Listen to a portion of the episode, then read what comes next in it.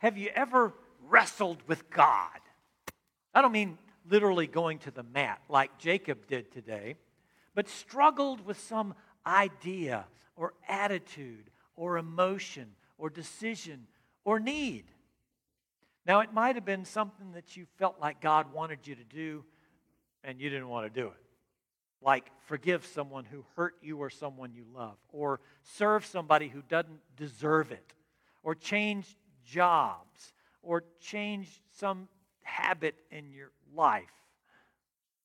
It may have been something that you felt like God wanted you to stop, and you're not ready to give it up yet. It might be an attitude or an addiction or an unhealthy relationship or a habit or a job or a, something like that. It may be a decision that you're facing that you're not sure what to do, like who to vote for. And you may not like any of the choices, but what am I going to do about this? It might be something that's happened in your life or around you or in the whole world that causes you to question this whole God thing. Like, if God is good, why is there so much evil in the world? Or how is it that people who call themselves Christians can act like that sometimes? Or perhaps it's something that you felt like God has done or left undone in your own life, and He's fallen short. And you've worked and you've prayed and you've done your part, and nothing happened. That sick friend died. Or that person who pushes you around still is. Or your marriage still fell apart. Or something's not getting any better. And as you deal with this idea or this issue or this attitude or this decision, and you're trying to grapple with it, you just can't get it pinned down in your mind. And, and at some point, you realize that you're wrestling not with that attitude or that, that emotion or that decision or that need. You're wrestling with God. And like it takes you a while to figure out who that is on the other side of the mat. Now, an interesting and surprising part of, of wrestling with God is that we don't always lose. Now, if any of us were to step into the ring with one of those overgrown wrestlers on TV, no matter how many chairs we threw at them or who our tag team partner is, they would still chuck us out of the, the ring. But when we wrestle with God, God does not come to us as the Lord God Almighty. He comes to us as a loving Father does with his children. Now, when my kids were little, we used to wrestle on mom and dad's bed because it was big enough to crawl around on and soft enough to bounce on, and it gave us some weapons and the pillows, and it provided this, this great boundary to the battlefield because the winner was whoever could push the other one off the bed first. Now, back then, I was bigger and stronger than my kids, like God is with us. They're bigger than I am now. But they never knew that it wasn't a fair fight because I would adjust my strength and my speed and my tactics and my strategy to match theirs so that everybody had fun, everybody got a great workout, my kids learned something through the process, and God blessed us all through that. And they didn't figure out until much, much later, until they decided it wasn't cool to wrestle dad on the bed anymore. They didn't figure out that I was going easy on them. That's what God did with Jacob. And that's what God does with us when we wrestle with Him. Now, we've been following Jacob for the last several weeks. And today we join him as he's on his way home after 20 years of being away from his, his parents. Now, when he left, he was alone and had nothing. He's coming back now with four wives, 11 sons, a daughter, and huge herds and flocks of sheep and goats and donkeys and camels. It's quite the parade. And Jacob is going home because he's been living into his name again. Remember, Jacob is Hebrew for dirty, sneaky thief, and that's who he is. That he cheated his brother out of his birthright for a a bowl of stew, and then he tricked his dad Isaac into giving him his big brother's blessing so that his big brother Esau, the big red hairy guy, is so mad he wants to kill Jacob. So Jacob bolts to his uncle Laban's to find a wife, but really to get away from Esau. Well, he gets to Laban's house. He falls in love with Laban's younger daughter, Rachel, and agrees to work for Laban for seven years in exchange for marrying Rachel. And then an, on his wedding night, in the dark, after the reception, and he's had too much to drink, his uncle Laban slips the wrong sister in, Leah instead of Rachel. And Jacob, in his enthusiasm about his wedding night, doesn't notice until the next morning when he wakes up with the wrong wife. You know, it can happen to anybody, right? And good old Uncle Laban says, Well, you know, you can have Rachel too for another seven years of service. And this is how it goes for about 20 years as Laban and Jacob jockey to see who can cheat the other one the most. But Jacob's not called dirty, sneaky thief for nothing. And he gets so far of Laban that Laban wants to kill him. And about this time, God tells Jacob to go back home with his entourage, and Jacob's ready to go. So he escapes with his family and his herds and his children and all of that. And he's thinking, well, if God tells me to go back, then surely my big red hairy brother Esau has let me off the hook and he's cooled off. So as he's on the way home, he sends a messenger ahead to say, We're on our way. And the messenger comes back and says, Oh, Esau's really excited to see you, and he's coming to meet you with 400 of his big red hairy friends. And Jacob has this, oh, no kind of moment as he thinks, ah, what am I going to do? So he splits his whole entourage into two. So if Esau attacks one, maybe the others can get away. And he sends ahead a gift of several hundred sheep and goats and camels and donkeys to try to pacify his brother and slow him down. And that's where we meet Jacob today, as he's camped out on the side of a creek trying to figure out what he's going to do. He knows he can't go back to Laban. He burned that bridge. And he's afraid to go ahead to Esau because he's afraid Esau's going to kill him and his whole family. He thought God told him to do this, but now he's not so sure because it's dark and he's scared. And he's wrestling with what he thinks is his own fear and his own thoughts when actually he's grappling with God. And as he does, let's pay attention to how what Jacob does and learn from him how to wrestle with God and win. Now, the first thing that Jacob does is he clears the area. He sends his wives and children and animals across the creek because he doesn't want to deal with all the noise and all of the questions. And he knows that it's going to have, he's going to have a long, dark night of the soul as he tries to figure out what he's going to do about this. Well, as, if we are wrestling with God or with something, we need to do the same thing. To clear the area, to get rid of as many distractions as we can, to turn off the TV and the music, to get put down the computer and the phone, to get as far away from people and noise as we can so that we can concentrate on whatever or whoever it is that we're wrestling. Now, I do that every morning as I go walking for about an hour that I get to wrestle with God about my day and, Lord, what do you want me to do with it and what's going on and what do I need to change and how do I need to act today? Well, Jacob does that. We need to do the same. And as soon as this family gets across the creek and out of sight and out of earshot, and Jacob is alone, this stranger shows up and jumps him. And they start wrestling. And they wrestle all night long. And in the morning, as the sun's starting to come up, neither one of them seems to be winning. So the stranger touches Jacob on the hip and wrenches it out of joint. Ow! And he says to Jacob, Sun's coming up. Let me go. And Jacob has this thought. And he remembers a previous night that he spent wrestling all night with someone who the next morning he found out was not who he thought it was.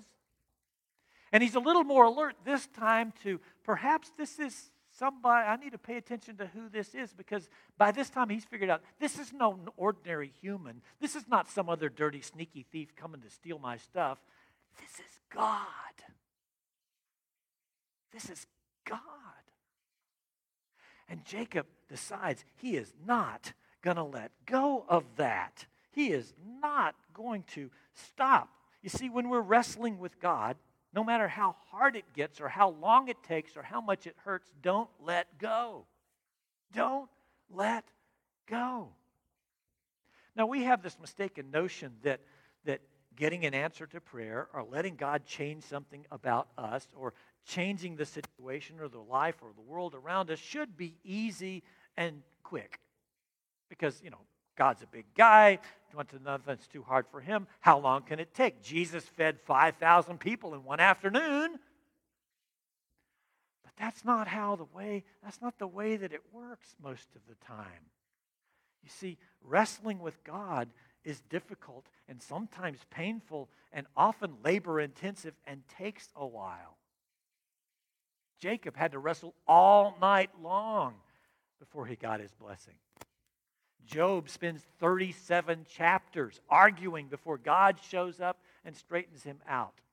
It took 21 days for Daniel to receive an answer to his prayer. It took 40 days for Moses to get the Ten Commandments or Elijah quiet enough hear the still small voice of God or for Jesus to prepare himself for ministry. Wrestling with God sometimes takes a long time. But whatever's worth having is worth wrestling for. Well, the guy says to him, Sun's coming up. Let me go. Jacob says, No, not until you bless me. Not until you bless me. I'm going to keep hanging on to you. And let's do that because anything worth having is worth wrestling for. Now, in our parish family, we've been wrestling with this COVID thing for six months now. And I'm tired of it, you're tired of it, and everybody's tired of it. And we've struggled and wrestled with masks and how to do communion and how to get ourselves online and all of that. And it's taken a long time and it's been labor intensive. But you know what? Things are turning out. We are in our fourth thousand of individual servings of communion that we're giving away. And every Sunday we have 100 to 1,000 people watch our English services online. And we have another 400 to 1,000 who watch our French services online. In our nation, we've been struggling with equality and justice, not just for the two months since the Minneapolis police killed a guy or the six months of the COVID thing. We've been struggling with equality and justice for all since the founding of our nation. And we're not there yet. And we may never be. But we're certainly better than we were. We're better than we were in 1620 when the first African slaves were delivered here. We're better than it was in 1720 when we were under British rule and had taxation without representation. We're better than we were in 1820 when people owned slaves and settlers were pouring into Indian land. We're better than it was in 1920 when the Ku Klux Klan had 30,000 protest uh, demonstrators marching down Pennsylvania Avenue of Washington, D.C. Now, we're not there yet. We haven't finished this wrestling match. We're better than we were. We're not done yet. Let's and keep wrestling as individuals, as a parish, as a nation, because whatever's worth having is worth wrestling for. Well, back to Jacob. The stranger says, Let me go. Jacob replies, Not until you bless me. The guy asks, What's your name? And Jacob's heart sinks as he thinks, no, not that question. Why, why couldn't you ask anything other than that? Do I have to admit that I am a dirty, sneaky thief? When we're wrestling with God, we shouldn't be surprised that we might have to face some uncomfortable and unpleasant and tough questions about our motivations or our attitudes or our actions or our beliefs or our prejudices or our presuppositions or our mistakes or our weaknesses. We as a parish family have been wrestling with God about finances for the past 12 years, since 2008 when the economy tanked.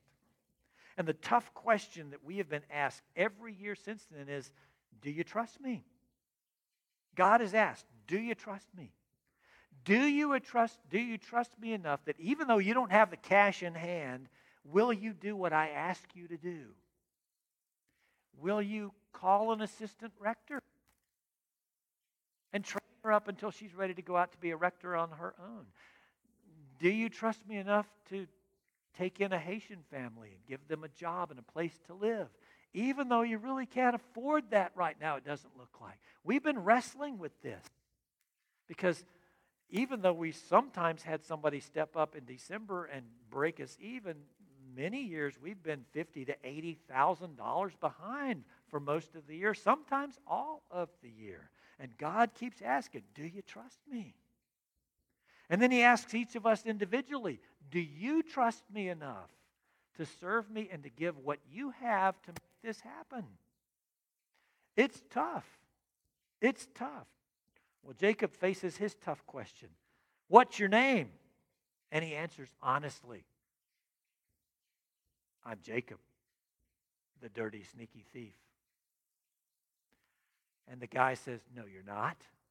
You are no longer Jacob, the dirty, sneaky thief. Now you are Israel, which means someone who wrestles with God and people and overcomes. You are no longer that dirty, sneaky thief. You're now the guy who fights people and God and wins. And God gives Jacob the best blessing he could possibly have, which is a new name, Israel, and a new character. No longer the dirty, sneaky thief, but now a winner. Now, cost Jacob a night of fighting, but you know what? He won. And it cost Jacob a limp for the rest of his life, but for the rest of his life, Jacob, I mean Israel, tells that story and limps proudly. Now, as we have been wrestling as a parish family with our finances for these 12 years, we have answered that question Do you trust me? with a resounding yes. Yes. And we have struggled and we have followed and we have served and we have prayed and we've been obedient and we've done what we, what we felt like God was asking us to do. And you know what? We've been limping along financially, but we've been limping proudly, and we certainly can limp proudly now because God is blessing us this year for the first time in 12 years. We're ahead financially in August. Woohoo! And as a nation, as a nation, we're not done wrestling with the question of equality and justice for all. And we're going to hang on, continue to wrestle. And when God blesses us in that area as a nation, we may limp. But as a nation, we can limp proudly. Have you ever wrestled with God? Or are you wrestling with Him now about a question or an issue or an attitude or a need or a decision? Are you wrestling with God? If so, let's learn from Jacob and how to win.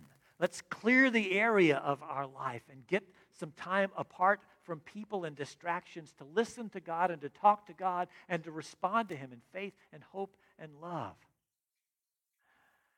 And as we wrestle, let's hang on. Let's not give up. Let's not let go. Let's hang on to God no matter how long it takes or how hard it, it is or how badly it hurts. Let's hang on. Let's don't quit and hang on to God. And when God asks us tough questions, let's answer Him honestly and courageously so that we can accept the blessing that He has for us. And when He blesses us, let's limp proudly.